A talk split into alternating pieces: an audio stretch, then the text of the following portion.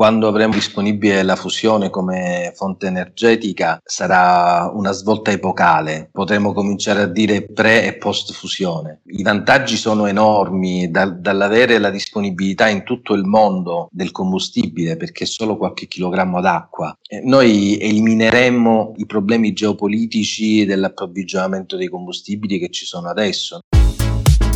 Salve a tutti, siete all'ascolto di Insider dentro la tecnologia, un podcast di Digital People e io sono il vostro host Davide Fasoli.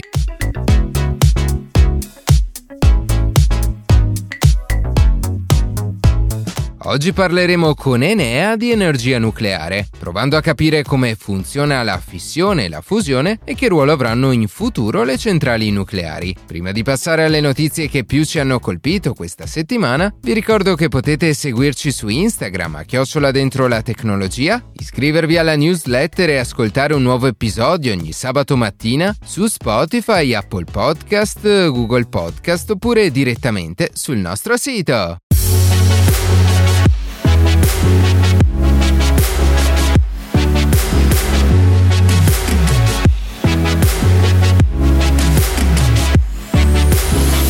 Taxi, il principale consorzio italiano che consente di prenotare un taxi in molte città del paese, ha stretto un accordo con la società statunitense Uber, la quale potrà integrare i propri servizi di noleggio auto nella piattaforma di It Taxi. In questo modo, da quando il servizio diventerà operativo entro la fine di giugno, gli utenti avranno la possibilità di scegliere su entrambe le applicazioni quale servizio utilizzare in base alle proprie preferenze. Fino a poco tempo fa il regolare servizio di Uber non copriva il territorio italiano, dato che è stato bandito ed etichettato come un concorrente sleale senza licenza del servizio taxi in Italia, lasciando quindi operativo solamente in alcune città Uber Black, paragonabile ad un classico servizio di NCC, noleggio con conducente, composto da regole specifiche e personale specializzato. Con tale accordo invece il consorzio spera di aumentare il numero di utenti che utilizzano i taxi per gli spostamenti, raggiungendo di conseguenza, oltre agli italiani, anche la categoria dei turisti, decisamente più abituati ad utilizzare il famoso servizio di trasporto americano. Uno dei principali obiettivi della Nato è quello di migliorare la sicurezza dei cittadini e prevenire quindi attacchi con armi o esplosivi in metropolitane, stazioni, aeroporti o in generale in luoghi affollati. Da una collaborazione con Enea, Polizia di Stato e ATAC, l'azienda dei trasporti capitolina, è stato sviluppato e presentato Dexter, un innovativo progetto che ha lo scopo di individuare con tecnologie non invasive, da remoto e in tempo reale, potenziali portatori di armi o esplosivi e di conseguenza agire in anticipo per bloccare eventuali attacchi terroristici. Il sistema in particolare fa un uso di dispositivi radar in grado di acquisire immagini 2D e 3D e spettroscopi telescopi per rilevare tracce di esplosivi sulle superfici. Tutti questi dati vengono poi analizzati in tempo reale da un sistema centralizzato che grazie ad algoritmi di intelligenza artificiale riesce a identificare le potenziali minacce e allarmare gli operatori di sicurezza. Il sistema è stato inoltre già testato con successo presso la stazione della metro A di Roma e nel prossimo futuro avrà un ruolo centrale per migliorare la sicurezza dei cittadini non solo nel nostro paese ma anche a livello internazionale.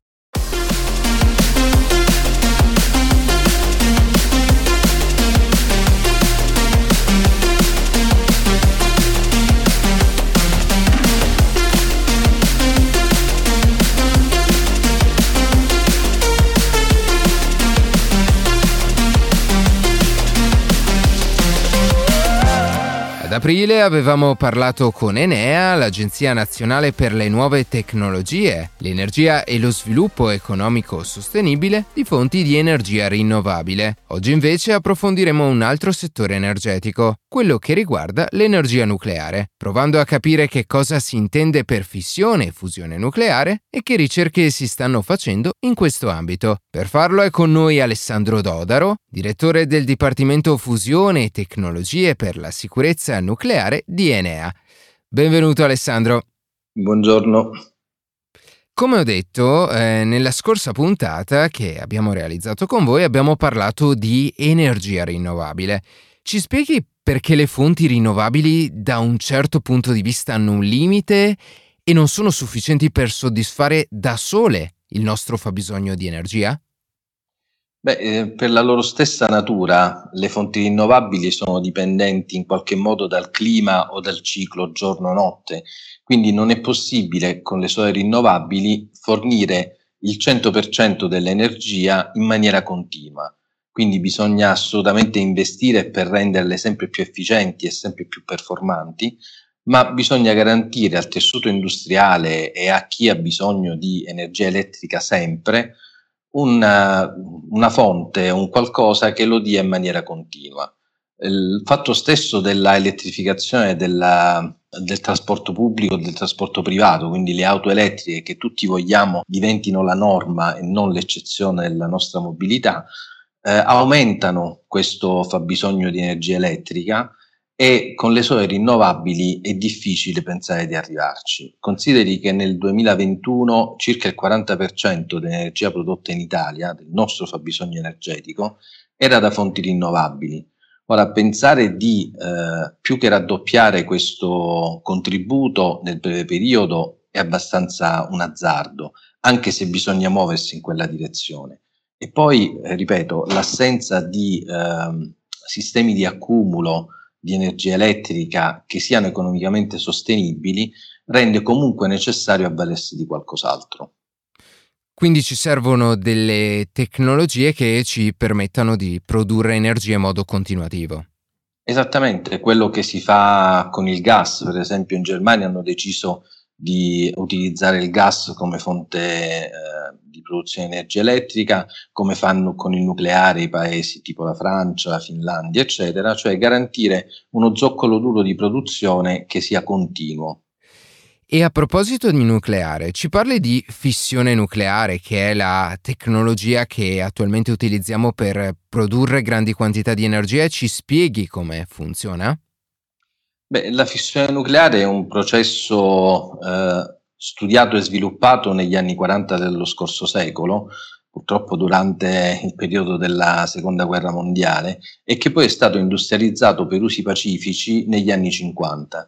Quindi è un processo ormai consolidato e sicuro che eh, in 195.000 anni reattore, che sarebbe gli anni di funzionamento di tutti i reattori nel mondo da quando sono stati costruiti a quando sono stati smantellati, abbiamo avuto solo tre incidenti, di cui uno, quello di Chernobyl, ha purtroppo avuto delle conseguenze catastrofiche. Quindi il resto sembra essere una, una flotta di reattori che non pone problemi all'ambiente e alla popolazione. Tra l'altro le tecnologie attuali non permetterebbero la catena di errori che ha portato all'incidente di Chernobyl, quindi la sicurezza è al primo posto ed è una cosa veramente garantita in ambito nucleare. Come funziona? Dei nuclei pesanti, tipicamente uranio, plutonio, torio, quando vengono colpiti da neutroni, eh, si scindono in due e producono una grande energia. Questa energia serve per scaldare un fluido, che al momento è principalmente acqua o gas. Quest'acqua viene, si trasforma in vapore per causa dell'energia termica che riceve il vapore va in turbina, accoppiando un alternatore alla turbina si produce energia elettrica, quindi è come se fosse uno scaldabagno, solo che invece una resistenza elettrica dentro c'è il nocciolo di un reattore. Eh, cosa si fa? Eh, in futuro e già nel presente in realtà stiamo aumentando ancora di più i sistemi di sicurezza, quindi nelle centrali di terza generazione già realizzate o in costruzione in alcune parti del mondo, Francia, Finlandia, Emirati Arabi, UK, eh, si punta su quelle che si chiamano eh, i sistemi di sicurezza passivi, cioè dei sistemi di sicurezza che non hanno necessità di intervento umano o elettrico per essere attuati, ma sono semplicemente rispondono a delle leggi della fisica. Quindi in caso di incidente non è l'uomo o la macchina che interviene, ma la fisica stessa che eh, produce qualcosa che ferma il reattore e l'incidente può essere per esempio un bacino d'acqua che si riversa nel nocciolo, secondo alcune tipologie di reattore, oppure dei coefficienti dati dalla configurazione del nocciolo che lo fanno spegnere se la temperatura si alza troppo. Quindi non sono più soggetti a fallimento questo tipo di sistemi perché la legge della fisica non la cambia nell'uomo nell'incidente. Però anche questi reattori di terza generazione hanno il problema dei rifiuti a lunga vita, cioè quei rifiuti che hanno necessità di decine o centinaia di migliaia di anni per, essere, eh, per diventare innocui. Eh, allora stiamo andando verso una nuova generazione di reattori, quelli di quarta che sono al momento allo studio, nei quali eh, cambia il ciclo del combustibile, cioè non si usa più uranio arricchito ma uranio naturale, che diventa molto più semplice da riprocessare e riutilizzare in un, in un altro reattore o nello stesso reattore in cui è stato usato. In questo modo è possibile minimizzare o annullare quasi i rifiuti a lunga vita. L'obiettivo di questa quarta generazione è di là nel tempo, nel senso ci vorranno almeno 20-30 anni per averli operativi. Però nel frattempo stiamo andando verso una terza generazione avanzata, si chiamano Small Modular Reactor oppure Advanced Modular Reactor, che eh, in alcuni casi, eh, quelli raffreddati al piombo per esempio come fluido refrigerante, hanno la possibilità di usare uranio naturale, quindi hanno lo stesso obiettivo della quarta generazione, solo che sono più piccoli, quindi più facili da costruire, i sistemi di sicurezza costano molto di meno e quindi potrebbero essere la, la flotta di reattori del, dell'immediato futuro, quindi 10-15 anni, avere disponibilità di questo tipo di reattori. L'Italia in questo eh, partecipa a tutte le eh, iniziative internazionali perché abbiamo un grandissimo know-how soprattutto sulla gestione dei metalli liquidi e quindi riusciamo a supportare chi cerca di realizzare un uh, nucleare più sicuro e più sostenibile, quindi riducendo le scorie, nei paesi in cui questi reattori ancora funzionano.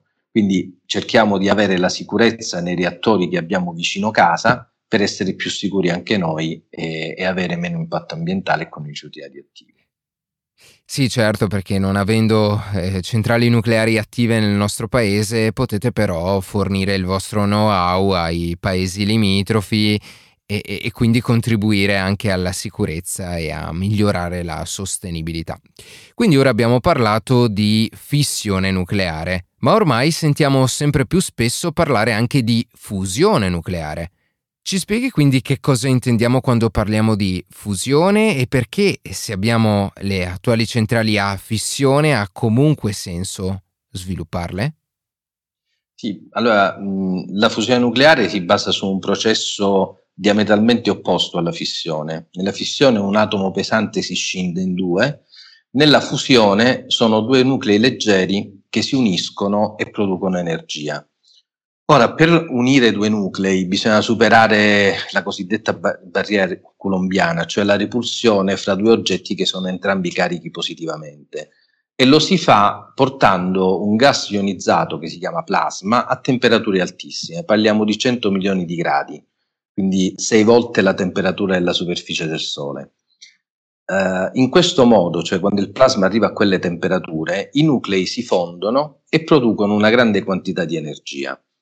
Questa energia viene trasformata in calore e il calore viene trasformato poi in vapore, il vapore va in una turbina come prima eh, diventa con alternatore energia elettrica. Eh, in questo caso avrei dovuto usare il futuro però perché noi oggi siamo in grado di accendere il plasma, di ottenere la fusione, anche grandi quantitativi. Al jet c'è stato il record di quasi 60 megajoule, quindi un'energia grandissima eh, mantenuto per 5 secondi il plasma acceso, quindi è un risultato dal punto di vista scientifico eccezionale.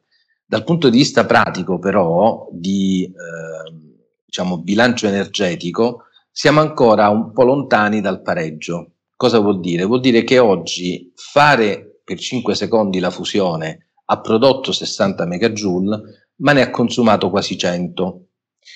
Perché si consuma questa energia? Allora, intanto bisogna confinare questo plasma. Il plasma a 100 milioni di gradi, se tocca le superfici, le fonde. Quindi non posso pensare di metterlo in un tubo e farlo muovere in quel tubo, perché il tubo si fonderebbe. Allora hanno inventato il tokamak, questa ciambella di eh, acciaio particolare all'interno del quale c'è un vuoto molto spinto e in cui il plasma si muove man mano che eh, si scalda, confinato da un campo magnetico. Un campo magnetico che viene fatto attraverso eh, superconduttori che magnetizzano dei materiali metallici, materiali magnetici.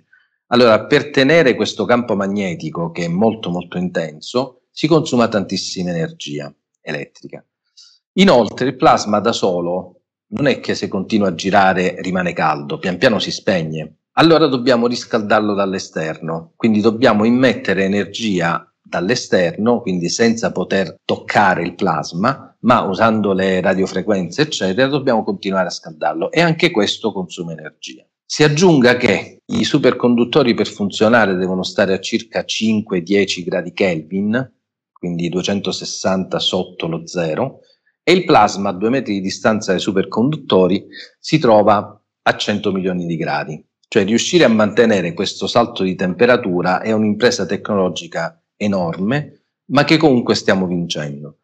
Allora, tutto questo fa sì che il cammino verso la fusione abbia tempi lunghi, nel senso che sono già 60 anni che si studia con molta attenzione questo, questa tecnologia e fino adesso ci sono stati, oltre dei grossi miglioramenti dal punto di vista tecnologico, nella fusione, anche tantissime ricadute. Eh, I progressi nel, nella superconduzione e nel magnetismo sono stati tali che i treni a, mag- a levitazione magnetica che si vedono in Giappone ormai stanno prendendo piede anche nel resto del mondo, sarebbero stati realizzati forse fra cento anni se non si fosse investito in ambito fusione per migliorare questa tecnologia. Quindi questo è il motivo che rende difficile realizzare una macchina a fusione eh, che abbia un bilancio energetico positivo, ma ci stiamo riuscendo, nel senso che il reattore ITER, adesso in costruzione a Cadarash che vedrà la luce nei prossimi anni, sarà un reattore che dimostrerà che è possibile, perché lo farà sperimentalmente, produrre più energia di quella necessaria. Quindi avremo questo guadagno che è fondamentale, perché se noi abbiamo un reattore che continua a consumare più di quello che produce, non serve a nulla, cioè stiamo perdendo energia. ITER lo dimostrerà. A fianco ad ITER c'è anche un altro esperimento che stiamo realizzando in Italia e che si chiama Divertor Tokamak Test Facility, che ha come obiettivo quello di eh, dimostrare di trovare un materiale, il divertore, che permetta di scaricare il plasma esausto. Il plasma esausto è eh, tutto ciò che è il residuo della, della fusione. Immaginiamo un'automobile. Nel carburatore c'è la benzina eh, miscelata con, con l'aria, la benzina esplode, dà dell'energia e poi viene scaricata dalla marmitta e dal tubo di scappamento. Allora, nel nostro caso, facendo il parallelismo, nel motore che è il tokamak avviene, questa, avviene il, proget- il processo di fusione. La parte usata, esausta, deve essere scaricata, ma non può andare nell'ambiente perché comunque ha una temperatura di milioni di gradi. Allora la si scarica su un oggetto che si chiama divertore e che nei, nei tokamak attuali è perfettamente funzionante, ma in un reattore commerciale in cui le potenze in gioco saranno molto più elevate, non è probabilmente sufficiente. Quindi noi cerchiamo qui a Frascati, eh, realizzando il DTT, una configurazione di materiali e geometrica per il divertore che permetta di scaricare queste enormi potenze. I risultati nostri e quelli di ITER faranno sì che il reattore demo, che è il prossimo futuro, eh, potrà essere realizzato e messo in esercizio. Molto interessante, quindi è, è, questo il contributo e il ruolo che Enea ha nello sviluppo di, di queste grandi centrali a fusione? Eh, non solo questo, nel senso che oltre alla realizzazione di questa, che è un'impresa da 600 milioni e che porta tutta la comunità internazionale a collaborare con noi qui a Frascati, eh, Enea ha un ruolo, un ruolo molto importante anche in ITER, perché oltre a fare molte attività di ricerca e sviluppo direttamente per, per l'organizzazione e per la realizzazione della macchina, la progettazione, Enea funge anche da tramite fra le industrie italiane e eh, l'organizzazione che realizza ITER. Eh, consideriamo che ITER è stata fatta, eh, viene costruita da un consorzio fatto dall'Unione Europea, Stati Uniti, Cina, Corea, Giappone e Russia ed India. Quindi tutta il gota della fusione mondiale sta contribuendo a realizzare ITER.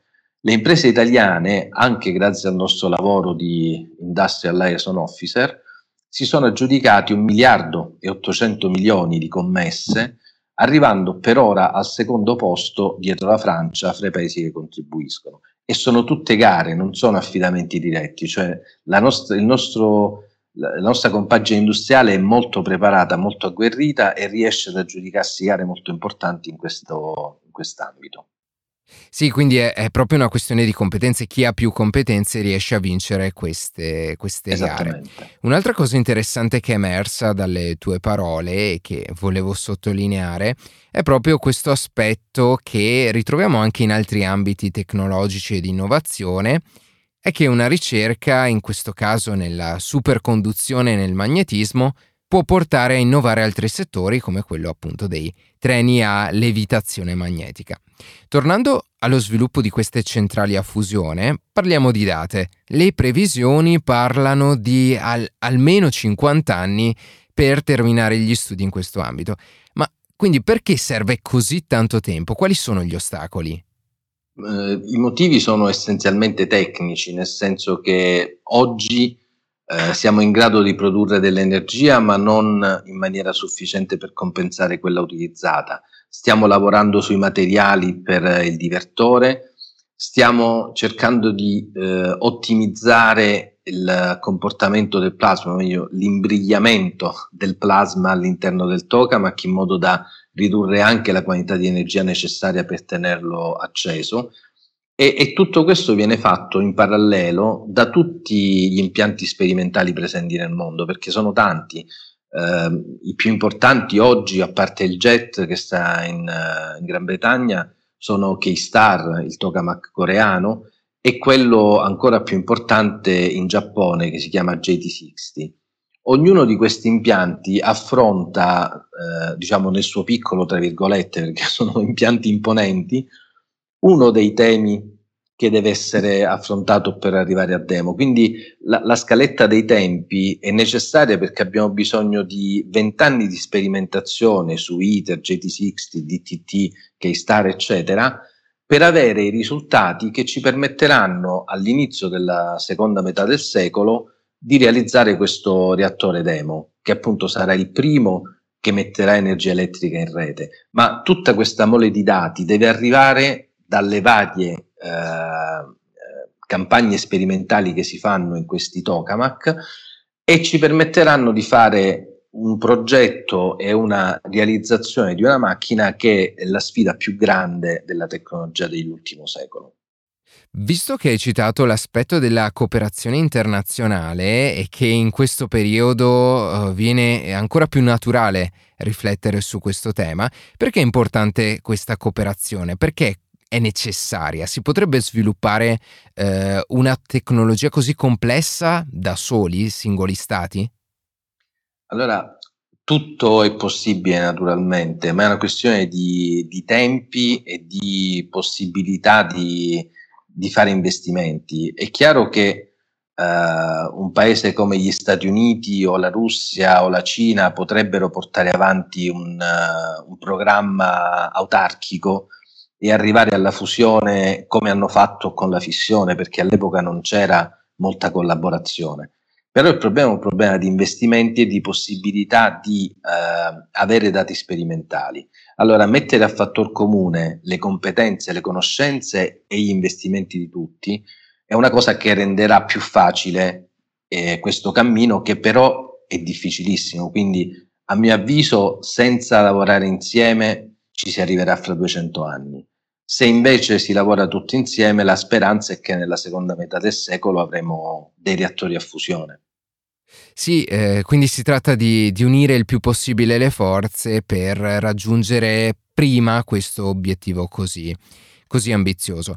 In conclusione, volevo farti una domanda che esula un po' dall'aspetto eh, scientifico che abbiamo, che abbiamo intrapreso ora, e cioè una domanda che riguarda eh, il ruolo che avranno eh, che avrà la presenza di centrali a fusione commerciali eh, nel mondo, e cioè avere a disposizione così tanta energia senza praticamente produrre scorie che impatto avrà sullo sviluppo della società? Ma secondo me, quando avremo disponibile la fusione come fonte energetica, sarà una svolta epocale, cioè potremmo cominciare a dire pre e post fusione. Um, I vantaggi sono enormi da, dall'avere la disponibilità in tutto il mondo del combustibile, perché solo qualche chilogrammo d'acqua e qualche chilogrammo d'acqua c'è ovunque, anche nel deserto del Sahara. noi elimineremmo eh, i problemi geopolitici dell'approvvigionamento dei combustibili che ci sono adesso, no? quando ci sono crisi in Medio Oriente il petrolio aumenta e quindi eh, la mobilità costa di più, se ci sono altri tipi di crisi eh, aumenta il prezzo del gas. Invece con la fusione questo sparirebbe completamente. In qualsiasi paese dotato della tecnologia eh, si potrebbero fare reattori a fusione e il paese avrebbe la propria fonte energetica. Tra l'altro, avendo la fusione una, la caratteristica di collaborazione internazionale, è chiaro che la tecnologia sarà di tutti. Cioè se Cina, Stati Uniti, Giappone, Italia e tutta l'Unione Europea eh, decidono, riescono a fare questa cosa, poi non se la possono tenere per sé. Quindi diventa una tecnologia che sarà disponibile veramente per tutti a livello planetario. Detto questo, eh, altri vantaggi quali sono? Allora, abbiamo detto quello dei rifiuti radioattivi, non è cosa da poco perché il lascito che ci sarà alle generazioni future dei reattori a fusione è semplicemente identico o, molto simile a quello che oggi viene prodotto per attività che non hanno niente a che vedere con l'energia. Parlo di biomedicale, ricerca, sviluppo, industria. Tutte queste cose producono rifiuti radioattivi, ma sono rifiuti radioattivi che possono essere gestiti in un deposito superficiale che 300 anni e poi è tutto innocuo. Con la fissione purtroppo questo ancora oggi non avviene. Uh, l'ultimo vantaggio è quello degli incidenti, nel senso che la fusione veramente può essere una tecnologia che possiamo tenere vicino casa senza dover trovare un posto isolato, eccetera, perché in caso di incidente l'unica cosa che succede è che si ferma l'impianto. Magari l'impianto può avere dei danni economici grandi perché bisogna ricostruirne delle parti, rimetterlo in funzione, ma sull'ambiente l'impatto sarà del tutto trascurabile. Quindi potremmo finalmente vivere in abbondanza di energia, perché se ne produrrà quanta ne vorremmo, senza rischi e a disposizione di tutti. Eh, a quel punto veramente il mondo cambierà perché non ci sarà più corsa a, a produrre in modo particolare o pericoloso. Va bene, grazie Alessandro per averci spiegato in modo eh, così chiaro un tema che è estremamente complesso, dei temi che sono estremamente complessi e anche co- per, per questa tua riflessione finale che, con la quale concordo in pieno. Grazie ancora, a presto. Arrivederci.